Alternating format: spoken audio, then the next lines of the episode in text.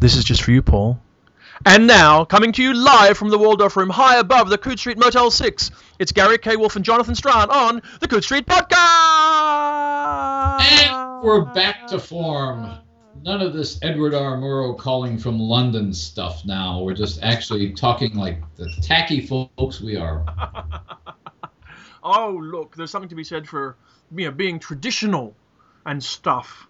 And that's sort of traditional because we moved past the Good Morning Gary thing, and then we moved into this, and we haven't found worked out the new tradition yet for what might be a third generation of the Coode Street podcast. I wonder how many. Uh, so, so the Good Morning. Are we? Have we only had those two openings? Yes. Good morning, Gary. Good evening, Jonathan. And then we had live from Motel Six. Okay. Pretty maybe sure. It's, maybe for 2013 we should think of a new opening. Ah, okay. Could it have music?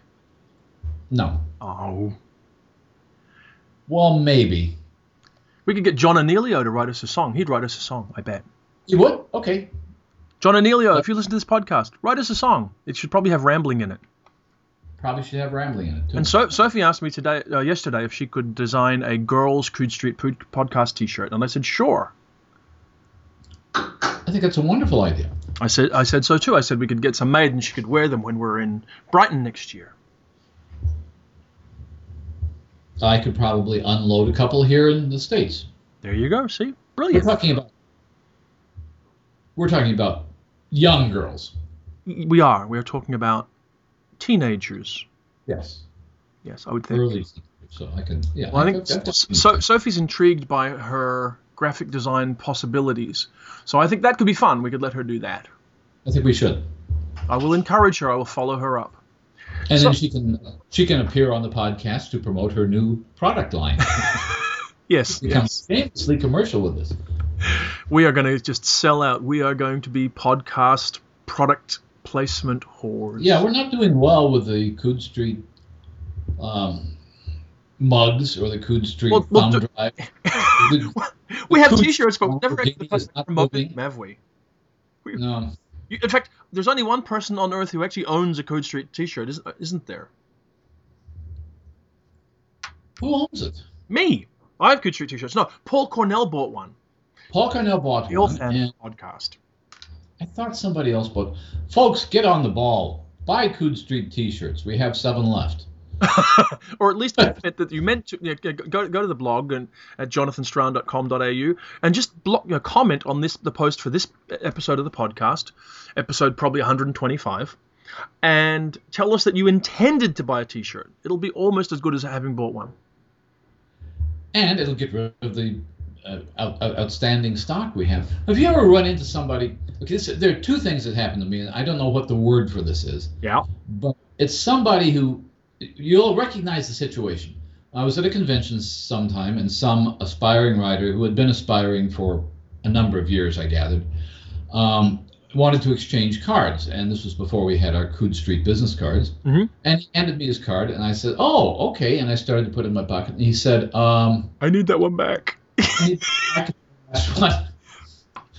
and then during the judging of the World Fantasy Awards, mm. uh, this came uh, with a not with the return mail stamps, but with a return mail envelope saying, if you decide not to give me the World Fantasy Award, could you return this because I only have a few copies?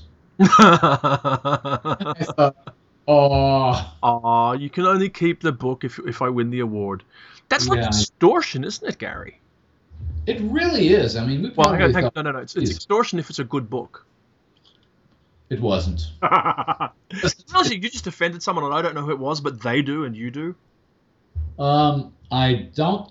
I have a feeling that the person who wrote this novel and submitted it not only does not listen to the Coode Street podcast or the Pood Street podcast, as I say every once in a while, but probably never listens to any podcast having to do with science fiction or fantasy or reads anything having to do with it. Is this about science fiction and fantasy, Gary?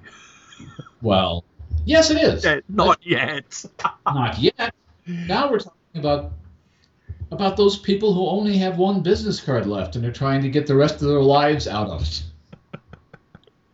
Well, I'm sure there's a onlinebusinesscards.com that can help them out for a minimal fee. You, you, you, I, I get these emails, business cards, three ninety five for ten thousand. You'd think they could scrape up the three ninety five. My problem wouldn't be the 395. It would be what to do with 10,000 bloody business cards. Which is kind of my problem with our Coode Street business cards right now.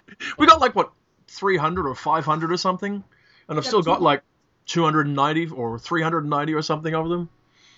I don't even remember to carry them around to give away. Do you? I don't think I handed out more than two or three at the last World Fantasy Convention. Did you? I took a copy. I gave probably handed out two or three, but it wouldn't be much more than that. Uh, and then of course I realized I made some kind of stupid mistake on mine. I didn't put all the right all the information on there because they look really great. Amanda Rainey, who designed the cards for us, did a lovely job, right? But see, there's my, my cards. They don't have an address on them, Gary. I mean, yes, they've got a phone number, you know, and a mobile, and an email address, and a web address, but they don't have an actual mailing address. Phy- Physical address. That's true. Probably should have put a physical address on the card. That was an, a, a, a, a failing of mine not to pick it up, not Amanda's, because she was doing a very classy job. So you know, but they'll be the good. less information, the less information on a card, the more important you are. I have a question, Gary. Yes. occurred to me because we've all these podcast related business cards left. Does that mm-hmm. mean that we can't stop doing the podcast until we run out of cards? I'm afraid so. Ah, crap. Yeah, I'm afraid so. I mean, there, there, there, there is a business card code of ethics that Ah. as long as your business is func- as long as your business cards have not run out, your business must continue to function. See, as you pour your glass of red wine, um, see what that says to me is then we have an obligation to try to, to at least give out one podcast related business card per podcast. Otherwise, we're going to be here for 20 years, Gary. Um, that's well, 20 years would be at my age not a bad deal. what, you want to go and make that deal with the devil at the crossroads? That, that, that you can't actually sort of take my soul until such times as I've gone through all of my, my, my cards? It seems to me that there's a story in there, probably by John Collier or somebody. Could I just uh, suggest though that before you sort of make that deal based on the 500 cards we have printed, you might go and get one of those 395 for 10,000 deals. That's a good idea too. So you know. Anyway, this is what So I'm. your, I have Yep. an idea. I have, I have an idea. Do you have an idea? I have an idea. What's your idea? My idea, my, my, which occurred to me this very moment, is: Are people still writing "Deal with the Devil" stories? I'm sure they are. I believe Did, all, uh, didn't Tim Pratt? do an Pratt- anthology. See, we're talking over each other. We've even got Yeah. video going in the background. People, we're still talking over each other. Yes, Tim Pratt did a deal with the Devil anthology just a few years ago for Nightshade. For Nightshade. Yeah, I don't remember what the name of it was. Sorry, Tim. Uh, but but it was indeed a deal with the Devil anthology, and he did do it, and I'm sure it was spectacularly good. Okay, we can come back to that later because it has to do with an idea in the back of my mind. But you had an idea more or less in the forefront of your mind. I have an idea about- in the forefront of my mind, and it actually gels with an idea that you proposed because you know that's that whole simpatico thing that we have going after 125 podcasts. Um, here, here's it is. It's Paul McAuley of this parish Mhm. wrote a blog post on November the 13th, which isn't that long ago. We could pretend it's still current.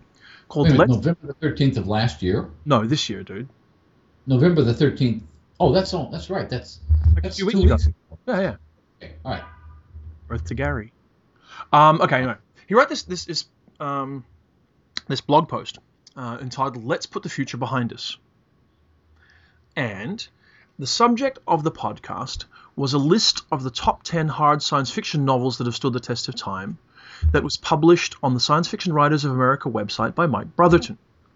Now, just very quickly, and you'll spot the obvious problem with this list, I think, as I go along. And he's, Brotherton addresses it when he writes the list, and McAuley discusses it.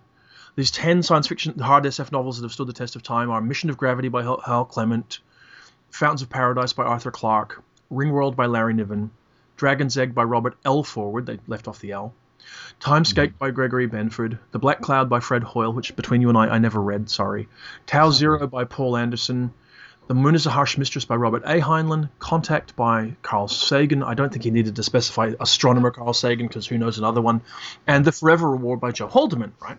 Four, uh, ten terrific books. Now, the obvious flaw is All by men. They're all by men. They're all by men. Uh, They're all by white Anglo-Saxon men, which Mhm. is very male. However, Paul, whilst acknowledging that that is the a, a problem with the list as well, points out something else, and it ties in with, with other things happening at the time, and it's why I'm thinking it's useful. What he said is. The list isn't a bad list, but like too many lists of its kind, and science fiction and fa- fans and writers love to produce lists, it was, was produced by looking backwards, not forwards, by framing the selective criteria to include a bunch of usual suspects and to exclude anything even remotely recent. So here's the question at a time when our dear friends and collaborators at Locus, Mark Kelly and Liza Trombi, are have just in fact should have just closed voting on their 20th and 21st century all-time ballot. mhm. Should we be doing these things? Is it a good idea to be producing retrospective, backward looking lists, or should we be focusing on the present and the future? Well, in the first place, you can't obviously produce a list of the 10 currently in print, published within the last year, hard science fiction novels that have stood the test of time. The test of time is the question there. The question is how many of these things are still readable? Are they still uh, workable? And are they relevant? I guess that's the real question. Do they really have anything to do with the way people are writing science fiction today? I think that is a question, but I, th- I really think the question that McAuley's raising is this: If we are we spending too much of our time? Are we occupying too much of the dialogue of, of the field, critically, socially, whatever else at the moment, talking about echoes of the past, memories of yesterday, rather than identifying the current work that is really meritorious and that seems to be moving the field forward? You know, uh, there's not a lot of. T- I mean, he said, "Why? How come that you didn't do a, a, a mind, list of mind-blowing hard science fiction novels of the 21st century?" Now I realize that the Locus list is actually doing some of that, so that's that's to be applauded. And he mentions Yeah. things like Greg Egan Schild's Ladder and Justina Robson's Natural History and Mike Harrison's Light, Tricia Sullivan's L- Maul. He- He's you know he's he's modest, so he doesn't mention his own The Quiet War, Right. whatever else. Um, and I think there's some kind of merit in this because when we talk about the evolutionary history of science fiction, we do keep focusing and taking our assessment of excellence from works that were published 30, 40 years ago. Not hmm. inherently wrong, not uncommon around the world to do, but maybe a bit too limiting. It's limiting, and it's a different set of questions, really. I think, and it's it's not unlike um, Jonathan McCalmont's latest post, which looked at the history of science fiction, looked at Heinlein as viewed by Gary Westfahl. Yes. There is a sense that science fiction tends to look to models from the past that, in some cases, are irrelevant or inferior in terms of modern practice. I mean, Mission of Gravity is the number one book on that list. Yes. And Mission of Gravity is a terrific concept. It's not a very good novel. I mean, Hal Clement essentially created wonderful, and Robert Forward is in the same category, It is. created wonderfully imaginative settings and then wrote pulp stories within them. Ah, yes, but then this ties across to Jonathan McCalmont's post, the one you're talking about at ruthlessculture.com, uh, annoyed with the history of science fiction. Where- Exactly what I was saying, yeah. which which is a great post, really really cl- clever post in many ways, I think, um, where he talks about whether we have developed an assessment of the of criteria so that, that we can use to assess and discuss science fiction, a language for it. Uh, and the example he uses quite interestingly, I think, is the concept of the infodump and how it's seen how infodumps are seen as being a problem in Right. mainstream fiction, but actually are a tool in science fiction. You know, there's a lot of talk. See, the, Hi- the Heinlein school of writing is you get rid of, uh, as McCalmont points out, it's uh, all about getting rid of the infodump, about internalizing it into the te- into the text, Right. and then you get a writer like, well, going back in time, there's you know, Brunner and uh, Stevenson, most recently Stan Robinson in 2312. Stan Robinson has written eloquent defenses of the infodump Yeah. as an aspect of literary of narrative art. and that's it. You see, so that, so that's interesting in and of itself, and doesn't really tie into my first point too much, I guess. But anyway, um, it's interesting because if we're going to keep casting back to a standard of excellence that applied to works pu- works published in the 40s and 50s, we're not going to evolve new criteria for assessing excellence in the 21st century. And if we're going to evolve, see science fiction evolve, if we're going to see science fiction commentary and criticism, and I don't count myself as a critic, but if, if we're going to see science fiction commentary and criticism evolve, then surely we have to be willing to push those th- these things. Look for new evolutionary concepts. Look for different ways of talking about what we're doing in a meaningful way. I'm I'm quite attracted to to Jonathan's view that, that the historical evolutionary argument about science fiction is is to, to some extent still unproven, insufficiently discussed, and maybe not a helpful way of um, considering science fiction today. I think it's a it's, it's a very valid point that he makes, and if it happens, I, am not sure that it happens that much in in what I would consider serious criticism or reviewing. If a Greg Egan novel comes out, I don't see very many people saying, "Well, this fails the Heinlein test because it doesn't look like a Heinlein novel." No, but they're going to say that it sounds a bit like Hal Clement, or they're going to pick out. You know, they'll, they'll, they'll reference. I would bet you that they will reference Olaf Stapledon, right? Mm. But what they won't do is tell you why. It's, it's like, I mean, the, the, the assertion that I think kicked off part of Jonathan's commentary was what Gary Westfahl's essay on Locus Online about how oh. people have misunder, miscategorized the phases of Robert A. Heinlein's writing career. Right. And he talks about, sweepingly apparently, well, he does talk sweepingly about uh, the influence Heinlein's had in the field. And it's taken as being a given, and almost anybody would probably agree but what are the characteristics that you look for to assess the fact that that is the case? I mean, I would say to you, and she would say to you, that Connie Willis's work is profoundly influenced by Robert A. Heinlein, right? And she will say that, yes. That's right. what I'm saying. Yeah, yeah. But that that's that's a nice observational statement, but it doesn't explain what it is that that is the evidence for that uh, that influence in the work. When you read Doomsday Book, what is the echo of Heinlein? When mm. you read uh, Lois Bujold's Falling Free or whatever it is, what is the echo of Heinlein? Who are the people who are actually influenced, and how can you say, well, they use this writing technique, they use this way of looking at the world, they use this discussion of that? And I, I, I do believe at least on a unproven level, but just emo- you know, the way I feel about it emotionally, that Heinlein, yes, profoundly influential. But I'm not sure that I've seen anybody really say, well, here are the six or seven elements, or the two or three elements, or the major change that we can we can attribute to Heinlein having written. Now we can sit and apply that as a litmus test to the works of A, B, C, D, E, F, G, and see that that uh, influence follow you know, f- follow through the you know the, the the evolution of the field. You see? I don't. Yeah, I, I, I understand what you're saying, and I can. Uh, I think that author by author, you can do that. To go back and, and trace Heinlein's influence in in writers from Connie Willis to Greg Egan is a rather pointless exercise if you're talking about Heinlein. If you're talking about Connie Willis, you mentioned the Doomsday Book, for example. Yeah. To me, it seems very clear that the 21st century Oxford University setting, the time travel setting, the laboratory setting, is very Heinleinian. There's no explanation, there's no info dump this is the world we live in. This is how we do it, and um, all the all the science fictional apparatus is presented in the future segments in a very Heinleinian mold. Now, when when we're back in the Middle Ages, as we are for something like four fifths of the novel, uh, I don't think the Heinlein influence is that strong. But from Connie's point of view, Heinlein's way of writing about the future probably enabled her to write the, the near future um, time travel yeah. business without having to justify it much. Well, it's like I remember reading a story, and I'm trying to remember the title of it. Uh, Mike Resnick edited an anthology for ISFIC Press called Space mm-hmm. Cadets, I think.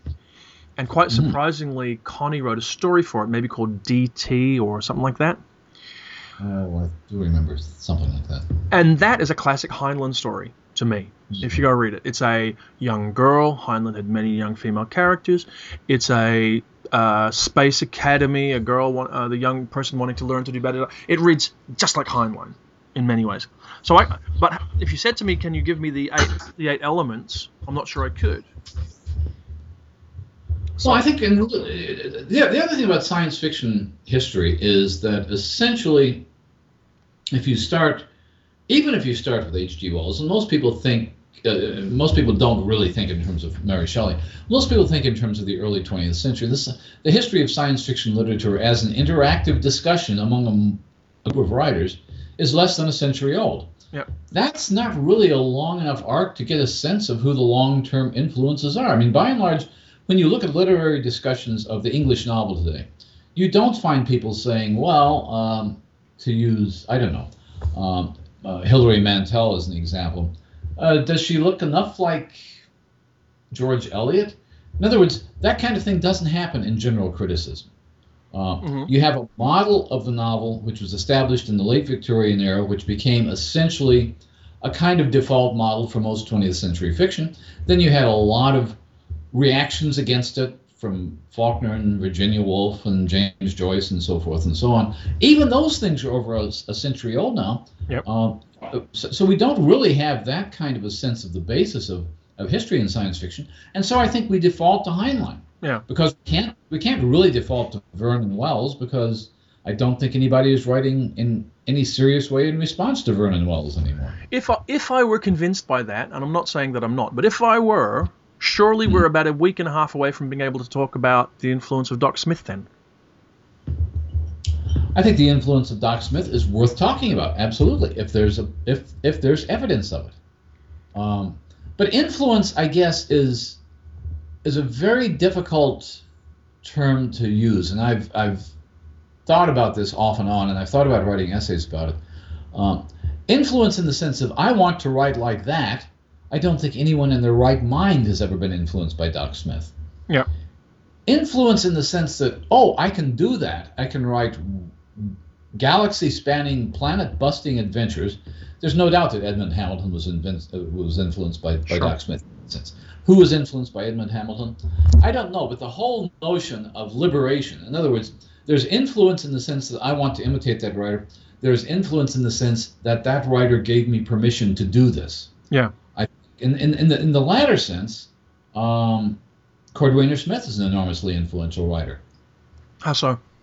I know very few people that try to try to um, write Cordwainer Smith type stories.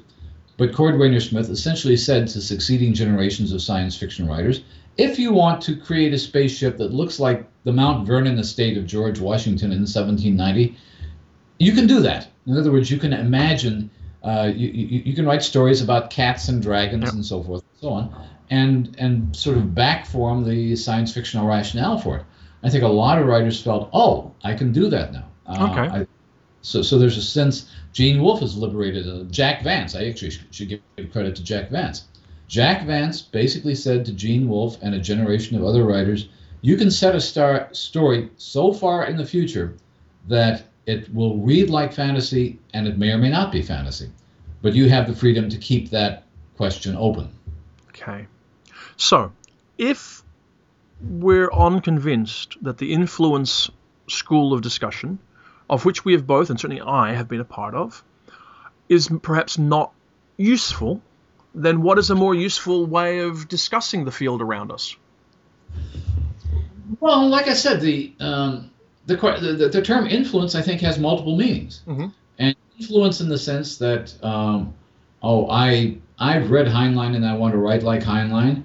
I mean I think that generation of writers essentially is past. Yeah. I think, and I think the what you begin to see, if, you, if you're interested in the literary history of science fiction, is you begin to see a dialogue. You begin to see critiques of Heinlein. One of the books on the list that you mentioned was Joe Haldeman's The Forever War, yep. which is both a tribute to and a critique of Heinlein's ideology. Yep. And I, I think The Forever War is one of the classic hard SF novels, and I think it redefined the base from Starship Troopers. Um, Do you? So to, yeah. Sorry. Continue going on. And you and I and, and Charles used to love to talk about the dialog mm-hmm. uh, and I think what you're saying is the dialogue is no longer between everybody and Heinlein, but maybe there's an element of the dialogue that's between Paul McAuley and Al Reynolds, or between Greg Egan and Paul McAuley. Or... Well, well, I think it's reasonable to say that any dialogue that's happening today is is between both writers who are working currently, um, and at most the stuff that they had read earlier in their you know, in, in, yeah, in their youth kind of thing. So Paul McAuley, I would not be surprised, is reading Al Reynolds and Hannu Rajaniemi and Greg Egan and Justina Robson and whoever else, and that that informs what he does as as much or at least partially as much as uh, modern science does. But there's also his own context in science in, in the field.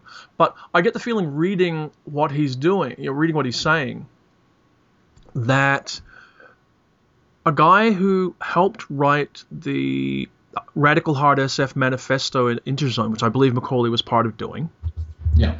is not going to be comfortable with a traditional static art discussion of the field today. What he's looking for is things that are going to actually engage modern science, the world as, as we live in today, and push hard against where, what science fiction can do in, you know, 2012 or 2013. I think that's what he's part of. I feel, even though that there are traditional forms to the Quiet War books, that that's what those books try to do. And I guess there's a question as well, which is we're sort of going around as we try and feel this out in conversation, is um, is there an adequate con- attempt to contextualize in discussion the work of the 21st century yet? I mean, I'm not saying it's easy to do, but is there enough of it? I mean, we, we, we get pa- you know passing reviews. You know, we sit there, we review the new Paolo Right. Bacigalupi book, we re- review the new uh, Kathleen Ann Goonan book, whatever else. The reviews fly by quickly because they appear online or they appear in monthly periodicals like www.locusmag.com. Um, you like that? Uh, but not many people actually take it take it the time to stand and go, okay, these were the interesting books of say 2000 to 2010, which I think might be the cutoff for the 21st century stuff on Locus Online. I, I think. I believe so. Yeah, 20, yeah, 2001 to 2010. Uh, what do they say to each other? What were people talking about during this period of time? Uh, is the is the argument advanced by the other friend of this podcast, Mr. Paul Kincaid, in his famous Widening Gyre article that science fiction is run is to some degree running out of ideas at the moment, or has mined its has has, has you know mi- mined its its vein of of of of, of conceptual development out at the moment is that being looked at and tested? Are people going around and reading the various people who are doing interesting wor- work? You know, the Lauren Beukes and the Karin Tidbecks and um, Mhm. whoever else it might be, not to just go around and play a name check game, but you know. And are, Well, are they doing this analysis? And it's, it's not saying it's easy, but are people doing it enough? I don't know. I don't, I don't think the discussion is quite there yet. I Mhm. think the discussion is still a backward looking discussion. I think Jonathan McCalmont is absolutely correct. We tend to look at the past for models, and not just at the past. We tend to look at the past of 50 years ago, uh, which is probably where Heinlein comes in. Uh, and I think there, I, I don't think there's a single dialogue that goes on in science fiction. I think one of the things that Paul McAuley is interested in as a biologist is the intersection between science and, and science fiction. I think there's an interest in that because Yep. there's another camp. There's a camp that wants to use that, that wants to view science fiction for its metaphorical value. Um, how do you keep both things uh, in, in balance to some extent? There's the question of whether science fiction has used up certain concepts. I don't know if that's true. One of the things that's fascinated me in the last um, few months, because I've been noticing it, are that some some ideas I think do get retired by science fiction or get pa- Yeah. passed off by science fiction. Right now, we're reconsidering. Clearly, science fiction is reconsidering the notion of interstellar travel Yes. uh, because of um, a few years ago. There's a novel I'm reading right now by a, a, a new writer who's a major, who's becoming a major writer, was a major writer with a British novel, which deals. It's it's, it's Karen Lord's novel. Deals a lot with um, psionics. Deals a lot with telepathy and that sort of thing. Um, which seemed to me, and as she, uh, without getting into details as to how she handles it, an interesting concept because Philip K. Dick used it quite a bit. But other than that, it was mostly a 50s science fiction concept, which seems to have been passed along. I mean, it seems to have gone. We don't don't- have a lot of telepathy stories these days. You see it in fantasy more, I think. Well, Um, you know, I think I think Nina Hoffman has written about it somewhat. Nina Hoffman has written about it somewhat, and Stephen King has written about it all the time. And From Firestarter to The Stand, there's telepathy, there's telekinesis. It's become a staple of horror fiction, but it's most and I might, might be misremembering, but didn't Octavia Butler write about it? um, back in the 70s, Yeah, I yeah. believe. Um, but Octavia Butler also wrote a time travel story in which there was no science fictional rationale whatsoever for time travel. Kindred, which is arguably one of the classic time travel stories, is not, even by her own account, a science fiction story. Yeah. And you've got bestsellers like Audrey Niffenegger's The Time Sure. Travelers. Nothing science fictional about that. uh, the new Tim Powers novella, in, in, which a contemporary bookseller travels back to San Francisco in the 1950s. Um, nothing science fictional about their t- so time travel. I think is a is a motif that's sort of migrated over to fantasy. Yeah. And science fiction doesn't deal with it very seriously anymore. Okay. Well, I mean, ideas do come and go, and they do, I guess, tire out. Well, It'll be interesting to see since you raised time travel when you reference salvage, salvage and demolition. I think is the novella from Tim Powers that's just coming out from Subterranean this month. Um, that Anne and Jeff Vandermeer, those indefatigable editors, are doing another 600,000 word anthology this time on time travel, which I think will be interesting to see. I think it'll be very interesting to see because my my guess is, without having any clues to what the contents of their anthology will be, is that time travel at one point seemed like a fairly reasonable uh, at the, at the time of H.G. Wells and for the 50 years after H.G. Wells wrote The Time Machine, seemed like a reasonable um, science fictional in, in, invention. And now I think science fiction, the scientific end of science fiction, the hard science fiction end, has decided it's not going to happen. Yeah. And when, when you decide something's not going to happen as a scientific concept, it becomes a literary conceit. And as a literary conceit, it's absolutely terrific. Mark Twain knew that with the Connecticut yes. Yankee. Sure. Authors. Sure. Um, yeah. Let me ask you another question which bounces around because I've been reading. I mean, I'm going to come back to the list question just so as you know at some point. But I've been tinkering around trying to get an introduction written to my horrible best science fiction of the year thing that I've got to do. I hate doing that that introduction. Trying to find some avenue into it. Um, which means that I've been going back and looking at stuff and thinking about things from across the, you know this year, thinking about discussions and arguments, and uh, you know, for for whatever reason, I keep coming back to Paul Kincaid because I think it's the most interesting piece of criticism to refer to uh, that I've come across all year. Right. And I think the thing that we underlooked in our uh, overlooked in our, our, conversation of it uh, back uh, in September or whatever it was was the idea when, we, when he talks about exhaustion of, of, science fiction and turning away from the future and being uh, bl- you know, being distracted, I guess, by the whole idea of the singularity. When he talks about that exhaustion, he does say, and I don't know that I picked up on it well enough at the time, that it's not really about those areas where the field is blurring and genres are crossing and all that kind of thing. It's actually the, the in, in the mainstream of the genre. You know, what what mm-hmm. Gardner Dozois repeatedly refers to as core science fiction, and I assume or equally core fantasy, but let's say core science fiction. Yeah. right. So it's the evolution and development of the big spaceship novel, of uh, the, the the large scale space opera.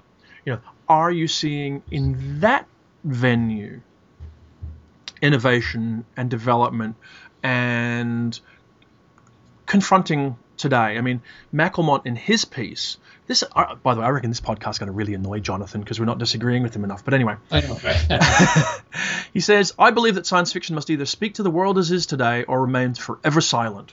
Now, I'm not completely convinced by that. Partially convinced, not completely. And that talks, I think, to the, this idea that Paul has about exhaustion, what he actually means when it comes to it. And mm. does core science fiction in 2012 talk enough about today? That's an interesting question, and I think that one of the question, one of the subtext of that question is that does science fiction's traditional set of themes and icons sufficiently address today? In other words, are we really worried about robots? Are we really dreaming of interstellar travel? Probably not. I mean, those are not those are not concerns today. I doesn't it doesn't mean that science fiction in general doesn't address these concerns. I think a good example of a writer who probably does um, is Daryl Gregory. Mm-hmm. Because Daryl Gregory's stories tend to deal with the nature of consciousness, with the possibility of the, the various possibilities of what happens in terms of brain chemistry. Uh, if your personality, if your brain is erased, if it's replaced by somebody else, if, if you become obsessed with one moment in time. In other words, he's, he's really, really writing neurological science fiction based on a kind of neurology that essentially did not exist at the time that Heinlein and Asimov and Frank Herbert were writing. So to that extent, and I think to the extent that he deals with questions of identity again and again and again, he deals with questions of, of sort of um, a, a, cultural matrix that begins with Philip K. Dick rather than ends with Philip K. Dick. I think he's, he's somebody who's, who's very uh, thinking in very contemporary terms about um, about science. Um, I don't know how much more you can do with planetary exploration, with generation starships, with uh, dystop time travel into a dystopian future, that sort of thing. I think that I think that the the bulk of traditional science fiction themes they're not used up because there's no theme that's ever used up to a good writer. Yeah. But I, to some extent, they, I think to some extent they may have gotten to the point of becoming points of reference rather than the exciting themes. In other words, you read a story about well, Robopocalypse is a good example. Mm-hmm. Apocalypse, as far as I could tell, all 20 pages that I read of it, uh, is a cliche. It's an extended cliche. It's a it's another robot revolution. Mm-hmm. And a science fiction reader goes 20 pages into that and says, "Oh, another robot revolution." The mainstream writers, the mainstream readers rather, apparently thought this is really cool. Let's read on and see what happens here. Well, sure, but I mean, you don't want to sit here and go, "Well, we've we don't need another first contact story because it's been done." You know, surely the world we're living in pushes out enough. But I mean, look, I mean, I look at the kind of stuff which again, I mean, McAuley, I guess he is, I mean, he's very science focused for a science fiction writer, which is not a bad thing. I'm not saying it's a flaw. But he says, you know, look, there's information on new cosmology, brain theory, string theory, dark matter, nanotech, quantum computing, modern bi- biotechnology. That stuff is stuff that we're not confronting as much. I think it's true, and I do think that Paul McAuley, uh, to give him some credit, has made efforts to confront each of those, mm. and he's even made efforts to confront issues like it's, it's interesting. One of the things I discovered just this past week, this is a parent parentheses, because his novel A Whole Wide World had a lot to do with the video surveillance of London. Mm-hmm. I've now learned that Chicago is on second only to London in terms of video surveillance of its citizens on the street. But that was an issue and is an issue, which Paul was writing that novel, am I right, 10 years ago maybe? More than that, probably. Which one, sorry? Uh, yes, it would have been. Whole Wide, whole wide world. world, yeah, it would be. Um, so I think I think there are writers who are who are very much aware of what the current concerns are, um, and I don't think the problem I don't think the problem that uh, necessarily that either. Uh, well, I, I, don't, I don't think the problem that Jonathan McCalmont was identifying was as much a problem with the writers as it might be with the readers. Uh, I think Paul Kincaid's point was a little bit more directed at writers that there tends to be a, a tendency, and we talked about this when he was on our podcast, there's there's an easy tendency for somebody steeped in science fiction lore to perform a classic science fiction trope. Yeah. I will do I will do the time travel story. I'll do the alien invasion story. I'll do the uh, robot apocalypse story. And I think people do that because they know how to do it. Yeah. Uh, but you're right. I mean, the question is: Are there are there new ideas in science fiction? Are there is there the possibility of new ideas in science fiction? Um, well, well, I'll start by saying you have to believe that there are the possibility of new, new ideas in science fiction. Let, let, let's cut this particular thing closer to home. Okay. Are people like you and me, Gary, mm. uh, commentators, reviewers, whatever else, are we cutting the field too much slack in our commentary in this area? Cutting people too much slack. Are we demanding? Are, are we failing to demand high enough standards when we read, review, comment upon stuff? Let me um, refer back to when we were talking to Graham Joyce last week. Um, high standards can come in two flavors. There are high standards. I want new ideas. I want original things I've never thought about before. Mm-hmm. And if you give me something which is just mind blowing enough, I will forgive you other flaws in the writing. Yep. The other new, the other new thing is a sort of new thing that Graham Joyce did in his novel *A Silent Land*. Yep. I'm going to take one of the oldest cliches in science fiction, one of the oldest cliches in fantastic literature, and make it new. Yep. By virtue of my skill as a writer. Yep. And that's exactly what he did in *The Silent Land*. So no, *The Silent Land*, from a science fictional fantasy, from any aspect of Fantastica, that's not a new idea. It's not an exciting idea. The challenge to the writer then becomes to make it exciting. Fair enough. But then let me ask you a, not, a, a corollary question, perhaps, if, if that's correct. Uh, okay. let us allow if we allow that you can innovate and add value to old ideas in fantasy, is there a different requirement for science fiction? Does science fiction require greater innovation and con- confrontation with new ideas and potentially new kinds of stories than fantasy does? Well, I mean, uh, one of the charms of, of the Silent Land, which is, I, I don't want to keep coming back to that, but you know, for, for most of the length of the novel, you it, it poises on the on the edge between science fiction and fantasy. Sure. You don't know where it could resolve itself, and to, to that extent, I th- what what I do think has happened in science fiction uh, in recent years, and to much the same extent in fantasy, and to some extent in horror fiction, is that I think what commentators like you and I and others that I respect look for is sufficient excellence in writing that uh, that you don't have to balance off. You don't have to do the Hal Clement thing. Yeah. You don't have to. You don't have to do the balancing. This is a really cool idea, and I don't really know how to write characters, but I hope you'll buy the cool idea anyway. I don't think writers can get away with that anymore. But are we letting them get away with the I can write really well line by line, build interesting characters and scenarios, but I'm not going to come up with a, come up with a, an interesting new or provocative idea when I do.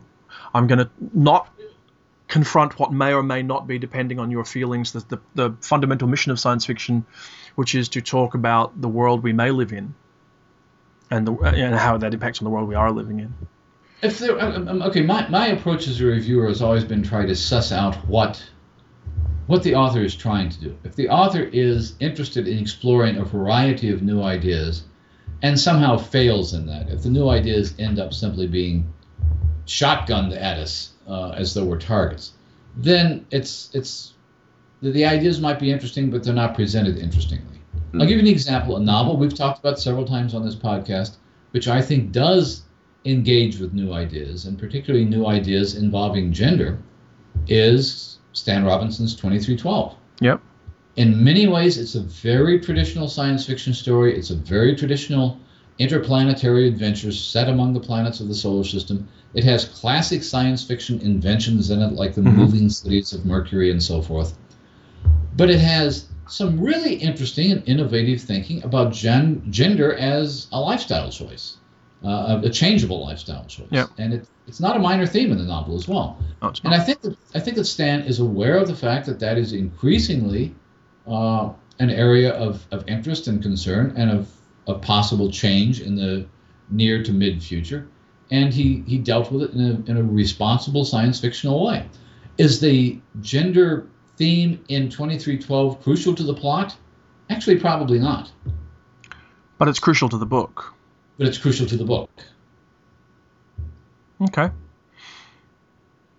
So I think there are a number of writers who are doing that. Maybe not as many as we would like. Um, what One of the yeah uh, Go ahead. I say, what books have you read in 2012 that you feel move the discussion of the field forward, that are substantially innovative and have more to more to recommend them than they were very well written? Hmm.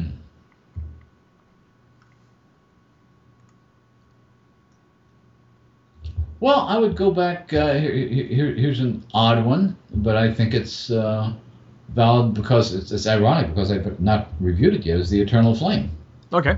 Be the second Greg Egan book hmm because he's dealing with Greg Egan ideas, but he's also dealing with gender ideas and with societal ideas in the way that he hasn't before, and he's dealing with the implications of, well, in his case, the change of a fundamental law of physics as to how that might affect um, issues such as gender and society.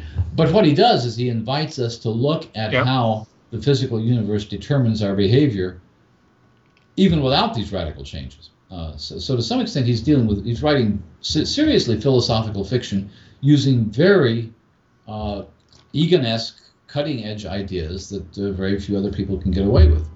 Um, the uh, the the, I, the the other thing that happened, which, which was interesting, uh, we talked about the quantum thief Mm. uh, last year, which in some senses is both forward-looking and backward-looking because Yep. it takes it takes early 20th century mystery stories, Maurice LeBlanc, as its narrative model, but then adds on all sorts of uh, bizarrely creative, um, uh, post-human, post-information, uh, information sphere, infosphere kinds of cultures. And the second novel in the series strikes me as not moving much beyond that. Yeah, fair enough. Does it very well, but doesn't move much beyond it.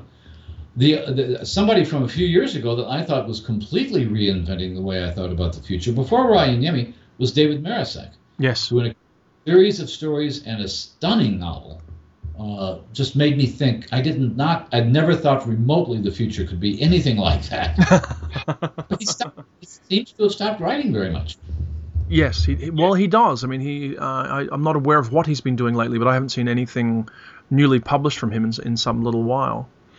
I want to ask you just quickly as well, since we're sort of bouncing around and failing to make much sense. Do you feel that the Greg Egan orthogonal, orthogonal trilogy has been underappreciated?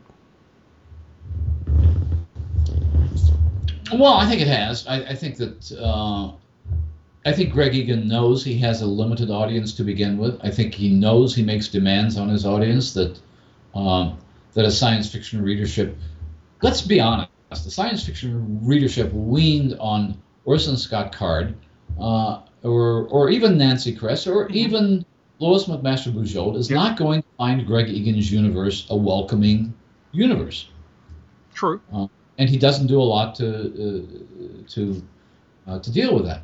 On the same, but by the by the same token, again, if we go back and look at historical uh, precedents, I suspect that a lot of the people who loved reading Ray Bradbury and Clifford Simak back in the 50s had a hard time with Hal Clement. Possibly so. I mean, but see, there's part of it that says what Egan is doing then is ri- rising to the fundamental mission of a science fiction writer in the 21st century. I think he's trying to. I think he's trying to at the expense of a very wide readership, and I think he knows that. I mean, one of the problems with science fiction in the 21st century is science in the 21st century. That's true. I mean, the, but but see, you see now, now you're risking Gary K. Wolfe the whole uh, singularity argument, is aren't you? Which is, I mean, setting the singular. What, what you're about to say is because science, the science is difficult to comprehend then creating stories based on it is difficult to achieve. Um, and the future is difficult to imagine. Difficult to imagine, difficult to dif- difficult to fictionalize, difficult to present in a fictional context. Um, there are ways of doing it. There are people who are, interestingly enough, Gregory Benford, even with his most contemporary fiction, is dealing with very, fairly complex uh, astronomical and physics ideas, but uh, but he tends to do that in the context. He, he's a writer of an age who probably does hark back to Heinlein and, hmm. and Hal Clement. He presents these ideas in a context of recognizable human characters and recognizable human situations who have to deal with strange cosmic uh, manifestations. Egan doesn't do that. Egan, in his trilogy, doesn't even give us human characters, doesn't even give us a universe that we can recognize unless we understand the physics behind it.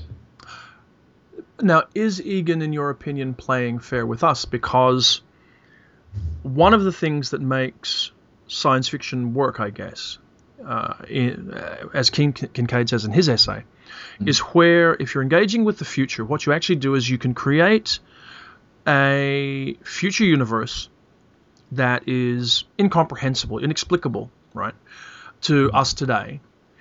But it works if, and the if is, if the characters living in that universe understand it. It's when they appear baffled and disaffected by it as well that it all fails, and that you have this um, singularity kind of fiction where you just say, "Oh, it's all just too strange." After that, and we can't understand it. Uh, Egan, I think, is still tr- he's still trying to write science fiction where the characters in that universe understand it, that it attempts to hark back to where we are, and there is some kind of evolutionary path from where we are to, to where they are in the story.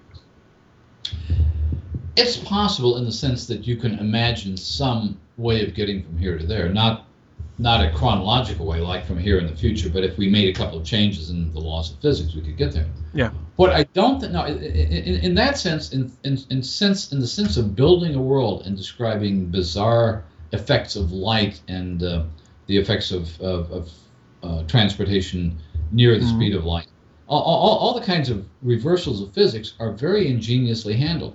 What he does do, uh, and which I what I think radical science fiction, in the sense of using radical science, tends always to do, is ends up writing a story about characters with recognizable motivations doing recognizable things. One of the strongest things about the first, uh, uh, the Clockwork Rocket, the first uh, novel in the in the trilogy, is that we're, we're immediately disoriented by the bizarre physics of it.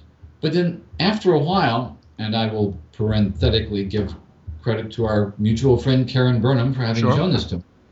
Uh, he's dealing with a young woman scientist going through college and going through graduate school and effectively, effect- effectively going through her training, dealing with all the real problems of gender that women scientists face in a way probably more effectively than he's done in his um, uh, his more contemporary fiction. Um, but what, what, what, what that means is essentially that no matter how radical the hard science fiction is, the story is likely to devolve on a familiar story of character.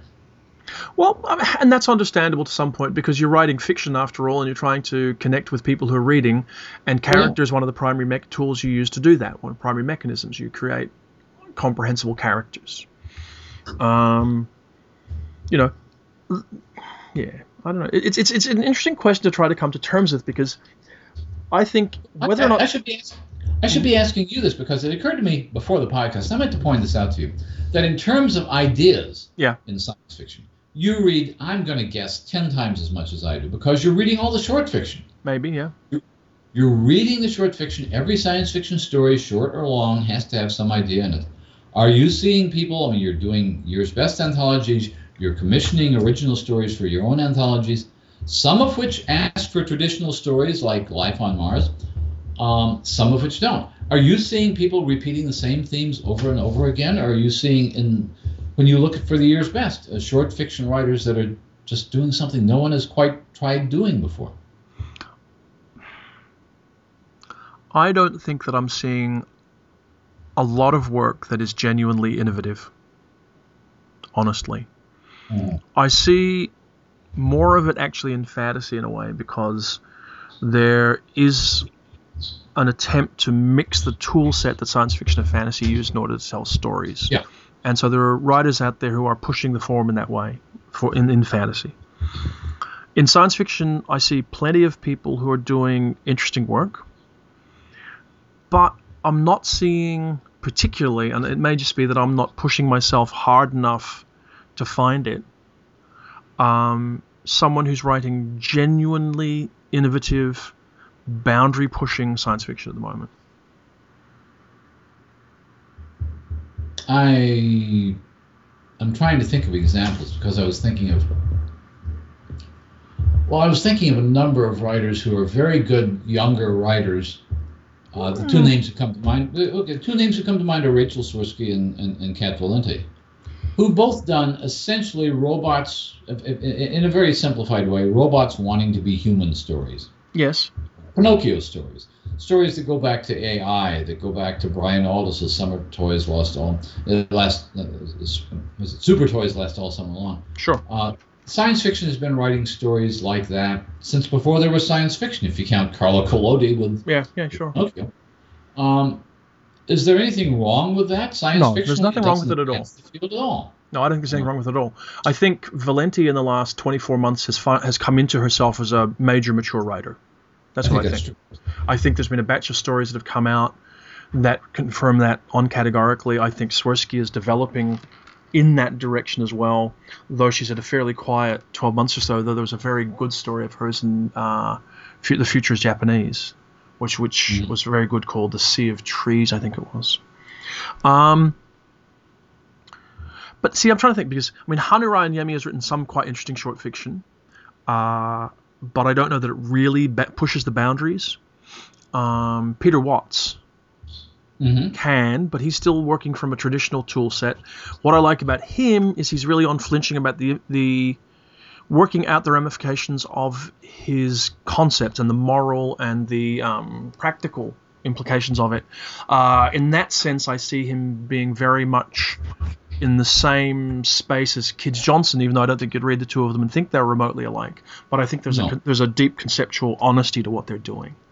Um, But every now and again, I mean, I, I look back as, as as my history in my history as a science fiction reader, and every now and again you'll come across something you think is genuinely game changing, genuinely new that you haven't encountered very, you know, before, and I am encountering work that I think is genuinely good. I am encountering work that I think is really maybe attempting to push the field. Mhm. And I can see young younger writers who are attempting it, the Tim Maughans and those kind of people. Uh, but I've not yet. It's been quite quite a few years since I've read a really gosh wow piece that seemed to really change things. You know, I think some people felt that the Wind Up Girl might have been that book. It is, after all, the second most awarded book in the history of science fiction. Irrespective of the qualities of that, I think th- that status of being the second most awarded book in the history of science fiction actually has more to say about the state of the field at the time than it does about the book. Uh, because I don't know that it is that innovative, although it has its, its strengths. Mm. Um, and I think that there's a hunger for that kind of work. We're just not seeing it. I think at one point I thought that Charlie Stross's Accelerando was that. Mhm. But in retrospect, I think it's probably more traditional, despite its strengths and qualities, than I thought it was. Because Char- I mean, Charlie's quite a rigorous thinker about, about this kind of stuff and does some interesting stuff. And I thought his book the other year, the name of which escapes me, I'm just getting so old, um, really at least attempted to do something interesting and new. So you know, there is stuff being done. Oh, I, uh, there, there's a lot of interesting, I guess, uh, playing with ideas that happens with Charlie Stross and happens with Cory Doctorow and happens with a, a number of uh, younger writers. But I think Cory Doctorow is a good example of somebody who looks forward and backward at the same time. On the one hand, he's he's pointedly writing stories in honor of earlier science fiction He, he, he certainly went through that phase. There's no doubt. Um, I'm not sure that I see in Cory's written work the same amount of thought and consideration that I see in what he says publicly. Uh, so I'm still waiting with Cor- from with Cory for something more permanently substantial. I thought Little Brother was going to be the, you know, the, a game-changing book for him, and I think it was in many ways. But I think it also sort of became intrinsically of its moment, you know, and then time moved on. Much has happened to Accelerando, you know. Accelerando was a, a, a major book of its moment, and it's still a valuable and worthwhile book, and I would recommend anyone to read it. Well, I think, I think one of the things becoming. I'm sorry, I didn't mean No, to no, no, that's fine. No, no, please interrupt. Well, I think one of the things becoming apparent in modern science fiction, science fiction of the last 20 to 30 years, is that you can't really separate uh, technological innovation from cultural change. One of the things that you get in the in, in the Wind Up Girl, for example, is a culture which is largely based in Southeast Asia. Mhm. Uh, Al Reynolds has set the center of future technology in Kenya, I believe. Um, there is certainly Ian McDonald yes. uh, has done. In other words, there's a lot of innovative thinking going on about what the future might be like, but it's not necessarily innovative thinking about scientific principles. Science fiction can no longer imagine a future based solely on technological and scientific discoveries. And it yet, has to be based on cultural shifts. True, uh, but then uh, we've never lived in a time when we've, we've more been more dependent upon scientific discovery on in our day to day lives. You know, so you would think that s- imagining how scientific discovery will impact on our day to day lives should be a basic task for science fiction, surely. But not the only task of science no, fiction. no, My no, point is that the, the, the, the cultural the, the, the cultural future, the Yeah. um, if you will, the uh, multicultural future, which has been evident in the world for the last thousand years, let's say, more or less escaped the attention of science fiction until the last thirty or forty years. Well, I mean, yes, but then science, modern science, modern American science fiction. I have to be careful because it's not the only science fiction in the world. Modern s- American science fiction, to some degree, grew through the '50s, It did. know, and that left a mark on it that it has it is yet to fully cast off. Though it's encouraging that it's beginning to try. You know, as I said on another podcast last weekend, one of the best the great the best trends of 2012 had to be the large number of non Western, non-Anglo specific anthologies that were being published. Yes. You know, which illustrates my point. Uh, the, the, the, certainly science fiction is.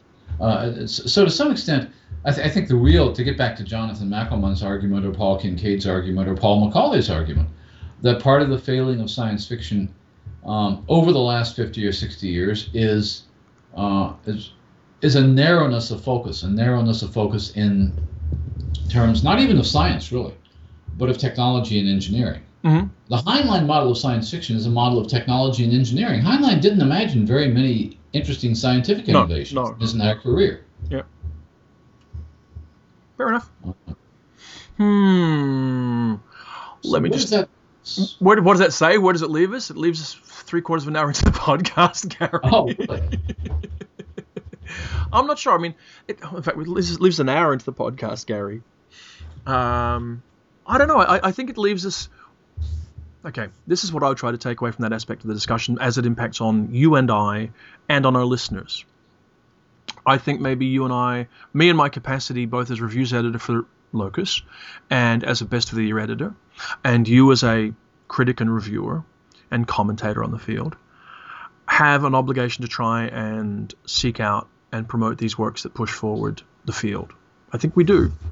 Uh, and to try to have a dialogue that addresses more than just the quality of the writing and that asks the question of whether we're attempting to fulfill some basic mission of science fiction, even though I share the view that science fiction has more than one mission, there is more than one measure of excellence, uh, that a book cannot push forward the form and still be valuable. But I think we, we need to talk about that stuff more so that we can play our part in pushing the field forward. Otherwise, I think we're, we're kind of not doing that enough. I would agree that we need to promote books and stories that that uh, seem to give you some of the same frisson you got when you were discovering science fiction. I don't think that means, I don't think the converse of that is true. I don't think that means attacking or resisting books and stories which celebrate what science fiction has already been able to do. Uh, there are a lot of very good science fiction writers who tend to write fairly within a fairly traditional set of themes. Yep. And they're fascinated to some extent by the literary challenge of working out the theme in a new way. Good mm-hmm. example, Nancy Kress. Sure. Nancy Kress is, is certainly one of the most skilled science fiction writers alive. And in the last 10 years, she's not spent a lot of time trying to blow our minds with radically new concepts. She's tried to play virtuoso variations on concepts that most science fiction readers will recognize. I don't think that she's to be faulted for doing that. I'm not faulting her for doing that, but I'm going to ask you a question. Mhm. List, name, this is really bad, I shouldn't do this. Name two really memorable uh, books by Nancy Kress. Books or stories? Books. I'm playing unfair. I know I'm being unfair with this, but um, Oh, I've, got, I've got a re- I've got- a point because I think Kress is a great technician, and I like her work, and I think um, her novella. It's not my day for various reasons. Uh, blah, blah, blah, brains. What was the what was the novella? Oh, Brain, um, I know what you're talking about. the famous um, novella. Will will be read for years. If, if Right. remember its name. oh, we're gonna rot in hell, Gary. Well, certainly Beggars in Spain. Beggars in Spain, sorry. Beggars in Spain. Beggars in Spain will be remembered. But I, I don't know. I think that ah, the novels are fairly traditional kind of things, and, and they're good, but I don't know they're going, that they're going to be discussed or remembered that much. Sorry. Some of them will. Um, it's, it's interesting. Uh, it's the sort of things that sometimes out of all them bright stars is a classic story that has nothing new in it conceptually at all. Mm. Uh, it's very well done. The voice is very well done. It's sort of a classic short story, which happens to be a science fiction short story. Yep. Which is not the same thing as a classic science fiction short story. True. You can have a. Uh, it's, it's one of the things that Paul. We were talking with Paul Kincaid about the idea of performance. You can use a science fiction theme or concept or, or, or template Yep. performatively. In other words, you can say, okay, I am going to have aliens coming to Earth, and I'm going to do it better than anybody has done it before. A lot of people have written very good stories that way. True. True. Uh, on the other hand, there are the conceptually new writers, uh, which are the ones you're talking about, and I think we need to look for the next Greg Egan or the next Daryl Gregory or the next uh, Charlie Stross. Or the nurse, Uh, next Ursula Le Guin or the next James Tiptree, or the next Joanna Russ. Exactly. Uh, and yet, Are we seeing them? We don't. I think it's too early to say. I mean, during Joanna Russ's career, as a matter of fact, there was not a huge amount of excitement about her short fiction as was appearing in the magazine. No. She was considered a very good writer, Yes. but I don't think that the revolutionary aspect of her work came to everybody's attention until well after the stories had originally appeared. How much excitement was? No, there was. I was going to say how much excitement was there about Tiptree at the time, but I guess there was. There really was in the seventies. There was a lot so of yeah, excitement. so yeah. Um, though I think she sort of went through a period where she was less appreciated for a while. I'm going to pull this around because we're, we're a good hour into the podcast and we could talk about being optimistic for next year and the books we're looking forward to. And there's a whole bunch of them uh, that could well prove to be interesting and rewarding. And I actually think t- that uh, th- uh, 2013 looks like an interesting year. You know, it really does. But just quickly, um, let's pull this back, if you will, Mhm. to the Locus poll, which is The coming up. 100 best books of the 20th and 21st centuries. Where, where Two separate lists. four, four, four separate acts of Four voting. separate lists. Well, in the end, you, you vote on four categories. You vote for the top 10 20th century SF novels, Mhm. top 20th century fantasy novels, top 20th century novellas, novelettes, short stories, and in fact, there's a million categories. I want to ask you a first question, Gary, and it's really unfair, but I'll chip in myself. Have you voted, Gary? I voted and I regret having voted. Oh, oh, excellent. I have not voted, and I don't regret not having voted. Why? Ha- uh, why do you regret having voted? Well, once you get past making the initial list, and Locus provides you with a long list of uh, everything that's been nominated for any award ever, I guess. Uh, and I, I immediately thought, I, okay, I'll, I'll keep looking at titles and I'll keep thinking of titles and I'll fill up each ballot. And I think with the novella or novelette category, I realized having submitted my ballot and having spent more time on it than I really wanted to, I'd left out one of the pieces of short fiction which I think is absolutely one of the most important in science fiction, Which is which is John Crowley's great work of Time, okay. possibly one of the best time travel stories ever written. It wasn't on any of the lists that I saw, and so it just simply didn't occur to me. And one of those things you think, oh man, I should have had, a, I could have had a V8.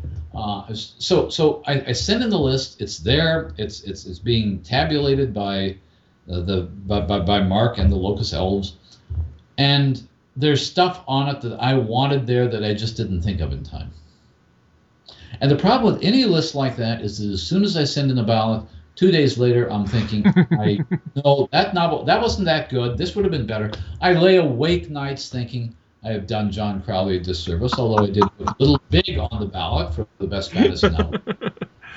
I'm sure So- John doesn't matter that mind that much. So you didn't vote at all. I didn't vote at all. Thought about it for no, in fact, no, I didn't even think about it. I was kind of first of all busy and distracted with other things, and I, I went through a brief kind of disenchantment with the concept that sort of shocked my dear wife Marianne. She was very disappointed in me this week, Gary, because she's been plugging away, working at her list diligently and doing a fine job, Ah. and coming up with an interesting list.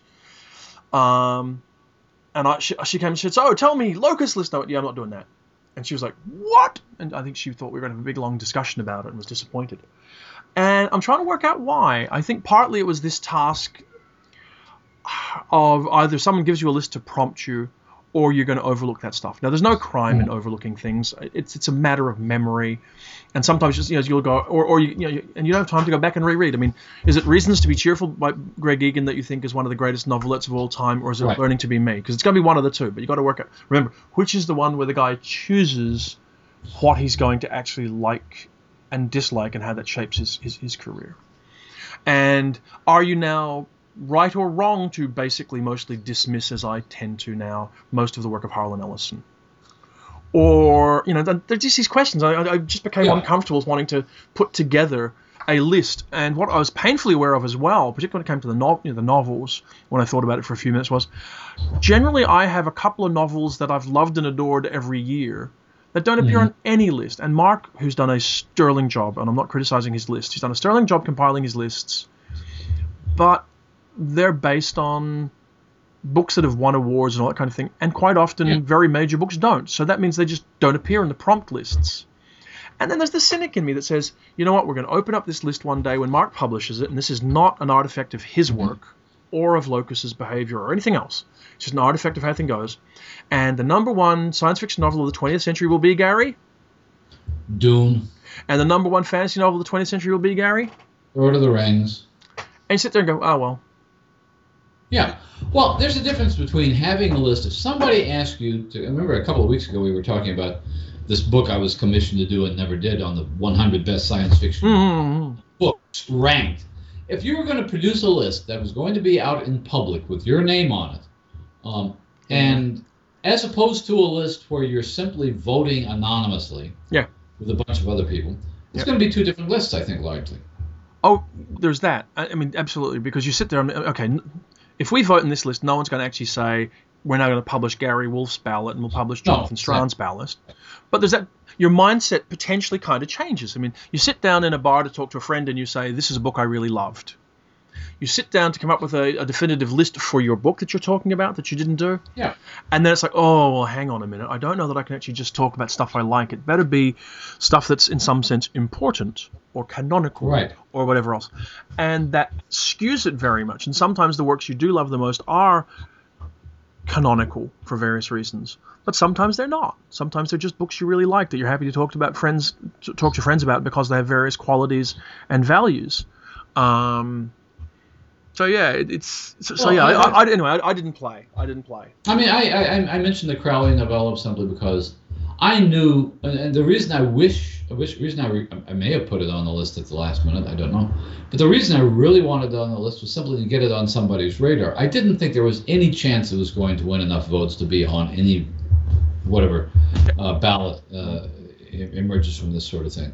But I think there is that sense that if you're voting anonymously, there's a certain sense that you want certain things to get more votes, even though on your own list you might not might not have put them that high. True, true. Okay, here's one for you Uh-huh. quickly to wind it up because we Mhm. should begin to wind up. We're probably at an hour and 15 minutes or something. I know, I know. We'll get judged by it, Gary. Um, What would you have put as the number one science fiction novel of the 20th century? Of the 20th century, damn, if you'd gone back five years earlier to 1895, I might have put the time machine down. Um, but I have to start with 1900, right? I think that was the rule. Best. See, this is the other question. You Best no no no no no stop wiggling. You, you are you are wriggling on the hook, Gary. Just answer the question. Well, I, I, I, I- can only blurt out titles that are going through my mind as we speak. And they are they're the novels that most affected me when I began a reader of science fiction. They include Last and First Men. They include Earth Abides by George O. Smith. They probably would include. Um, I don't know if there's a single Heinlein novel I would put on that list. What? what I'm not One book, Gary. one book. Are you? Do you have a book in mind? Sure. Oh, you have a book in mind. Fine. Do you think I possibly would have asked this question if I wasn't going to cheat and already have my answer, own answer ready? 20th century.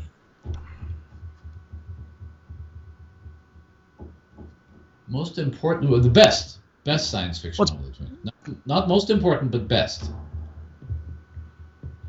Um, off the top of my head. Off- As you'll notice, dear listeners, at this point in the podcast, we didn't have a technical problem, we had a conceptual problem, where one of us began to obfuscate as much as we could so we could think a little bit longer about a question we weren't entirely comfortable answering. Well, okay, just to give you an answer, I'll say a canticle for Leibowitz. And why do you pick a canticle for Leibowitz, Gary? It covers a number of themes. It covers the theme of the loss and recovery of knowledge. It covers essentially the entire history of civilization in the Middle Ages through nuclear destruction and recapitulates that in various ways. It deals with knowledge, and I think science fiction fundamentally deals with knowledge and how we manage it. Okay. I think that's a, a wonderful answer, and I think it's a fine book, and I don't think it'll make the top 10. Probably Uh, not. Uh, though it deserves to, I would certainly. Well, I would be very happy to see it there. And actually, just as a quick aside, what's interesting is a lot of people are publishing their lists around the place. And what's interesting is how often you sit there going, "Well, yes, I could have picked that. Yes, I could have picked that." So there's a kind of useful, interesting consensus. I love Neil Harrison's or Niall. Is it Neil or Niall? Neil. Neil, Neil Harrison. Neil Harrison's list because he's top, his top science fiction novel of the 20th century was Pacific Edge by Stan Robinson, uh, which I have a deep and ongoing love affair with. So it's a very thoughtful choice. Spectacular! It's a great choice. Okay, here's my choice, Gary, for the number one science fiction novel of the 20th century, and mm-hmm. I can tell you why. Neuromancer by William Gibson, which is an obvious and a straightforward and an easy choice, even though it often doesn't get into the top 10 for whatever reason. Uh-huh. My reason is it's the only game-changing book that I read that was published during my reading lifetime. You're confusing game changing with best. Uh, it stands out. It, it, it was the complete mindfuck book that of the mid mid 80s. It, it was that. It, it, I mean, I look back and I can't think of many equivalent books. I mean, it's, it's the same reason I guess that one of the greatest stories I ever read was what, like, Learning to Be Me by Egan, uh, and R and R by Lucius Shepard which were mm-hmm. mid '80s mid '80s stories. I mean, uh, R and R, which is one of the great novellas of all time by Lucius Shepard, came out in '86. Um, I think Learning to Be Me and Reasons to Be Cheerful came out fairly close together in the mid 80s. Right. Uh, and similarly, Neuromancer came out in 1984. So some of it's like my age. I mean, like I was 22. It's all very well to talk about. Say. it's all very well to talk about the, you know, the, the golden age of science fiction being 12 but uh, the golden age of growing up and becoming a human being is probably at some point in your mid 20s and those were game changing p- pieces of fiction. So they would appear on my list. I think that's true. if you're looking at game changing things, or game changing in the sense of, I read this and thought, I did not know science fiction could do anything remotely like that. Mm-hmm. Then we go, then we do get into a generational change. We do. We get into a change because uh, one of the books, one of the stories, it's not a book. One of the stories that made me wake up, which probably at my age had something of a similar effect as Neuromancer did on you, yeah. would have been Ballard's The Terminal Beach. Sure. The Terminal Beach was like when you were reading that, and it was one of the first things I read in what was then the New Wave, but it was certainly one of the best New Wave stories of yep. all. And it was a complete reimagining of what thinking about the future might be like. Yep. And it, it, it was stunning. So that if, if we were to that that raises a different question. What's the, you mentioned Neuromancer as the novel? What's the most important science fiction, the best science fiction story of the 20th century, which is also on the Locus poll? You're entitled to ask that. I'm going to give you. Gee, I wish I could remember which of it is. It's one of those two Egan stories, Gary. The Egan story. yeah. I, I come back to it and I come back to it. It is brilliant. It is concise. The concept in it, the idea that you have, because I was thinking about this morning. I was out walking this morning. Mm-hmm you have this character who suffers, I think, it was a brain injury, and loses the, the ability to emote and to have feelings about what he actually likes or dislikes. And right. he gets through some of his life, and then they come up with this technology that's going to allow him to genuinely like and appreciate things again. And he then gets to go through and make an, an objective choice about his subjectivity and that mm-hmm. forms the person who he will be and he can change it again in the future. So he has this thing where he can sit there and go okay i, I need to get fit. I will choose to actually love exercise. I will choose to love eating you know uh, broccoli or something not chocolate. Right. And then he does. He actually loves it. It says really fascinating things fundamentally about what it is to be uh, a person, a human being, how we, we deal with that. So it, it's extraordinarily interesting and mature and challenging about, about what we think about how, how we come to be people. So that's why I, I, I, would be really tempted. And there are some other great, great choices. I mean, because it's all a little bit meaningless. We know it's a little bit meaningless. It's, it's, it's meaningless. but that's one I would pick, yes. Uh, in, in terms of, if you were to ask, okay, if you were to ask me what is the best science fiction story of the 20th century about what it means to be people, yeah. Yeah. The, the problem when we start taking the term science fiction, which is an amorphous term and covers, as we know, dozens of sub sub themes now as we're, com- we're, obviously comparing various kinds of vegetables with various kinds of carburetors.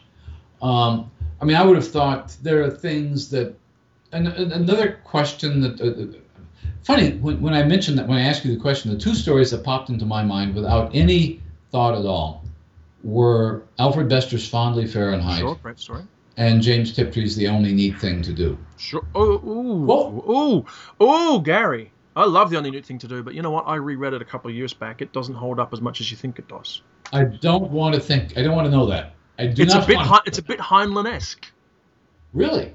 The only neat thing to do? Yes, it is. Well, there are. I mean, b- b- between the Screwfly solution and I awoke and found me here on the Cold Hill side, uh, if, if there were a writer who probably produced more stories that I might think of in this list, it might be Tiptree. Yes. Yeah. But um, but but all of these dealt with the question of what it means to be human in the Yes. sense that you're uh, that you're talking about, which is a different kind of question than you would ask of a Heinlein story or an Arthur Clarke story or an Asimov story. It's true. I mean, for for a long time, the default answer to the best science fiction story was Asimov's Nightfall. Sure. I think on all Or- kinds of rules and events. or Clarke's. Nightfall uh, is based on really bad ideas. See, at one point I might have said uh, nine billion names of God. Not really, yeah. Nine Billion Names of God is based on a bad idea. Of course it is. A fantasy idea almost. Anyway, Gary, hour and twenty. I'm gonna wind it up. Okay. you can wind It's it been a good one though. It's been fun. Fun. well, this is what our um, listeners say on Twitter. Let's hear your own suggestions for the best novel and the best story. please do. Uh, please consider tweeting at us because we love hearing from you. Consider going to uh, either of the two websites that uh, have Coode Street stuff on it, at us at Podbean, Jonathan Strahan at Podbean, or Jonathan uh, or uh, jonathanstrahan.com.au because we've been too cheap to buy a Coode Street URL, which we should do, Gary. We should do that. We should do that. Maybe that'll be a New Year thing. That could be a good Hey, thing. Hey, for 2013, I'll, I'll, I'll put up a dollar or two. You just make me carry everything, Gary. 20 Um, dollars. Twenty dollars. Um, so yes, we, we, we could have our own URL. With that in mind, it's been great talking to you. It's been great talking to you as usual, and I will look forward to next week. And sooner or later, we're going to get one of these many elusive guests We that shall. we've been talking to.